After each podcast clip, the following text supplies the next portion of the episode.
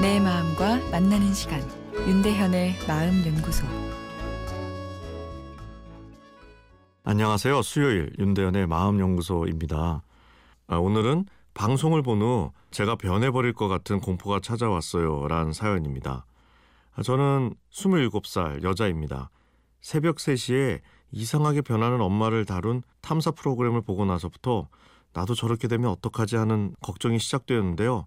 그것이 공포 수준을 커져 두 달 넘게 생각이 떠나지 않고 두려워서 힘이 듭니다.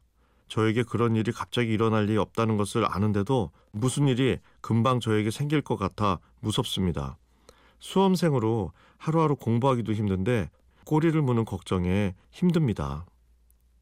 불면증 아내가 남편한테 이런 말을 들으면 제일 짜증이 난다고 합니다. 마음 편히 먹고 오늘은 좀 잡아라고요. 어, 미운 말도 아닌데 왜 짜증이 날까요? 마음이 내 마음대로 되지 않기 때문인 거죠.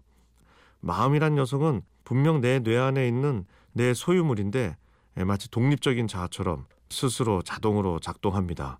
마치 심장이 우리가 지시를 하지 않아도 뛰는 것처럼 말이죠.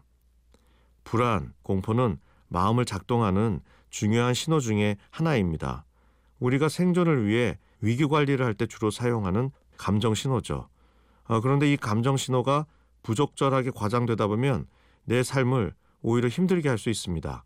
오늘 사연처럼 말이죠. 어, 현재 수험생이라 하셨는데 큰 시험을 앞두고 있기에 뇌가 전반적으로 생존 모드로 들어가 불안 신호가 예민하게 커져 있을 가능성이 크죠. 거기에 수험 스트레스로 뇌도 지쳐 있을 상태일 가능성이 높습니다. 어, 이런 경우에 엉뚱한 자극이 내 생존 시스템을 건드리면 마치 별거 아닌 작은 자극에 온몸에 두드러기가 생기듯 마음에 공포 두드러기가 생길 수 있습니다.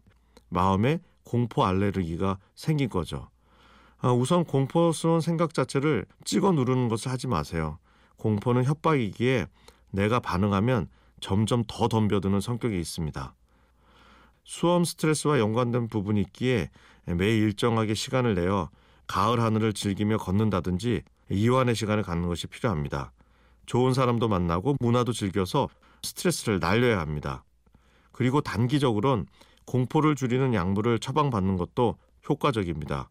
공포가 공포를 낳기에 약으로 그것을 차단해 줄 필요가 있습니다.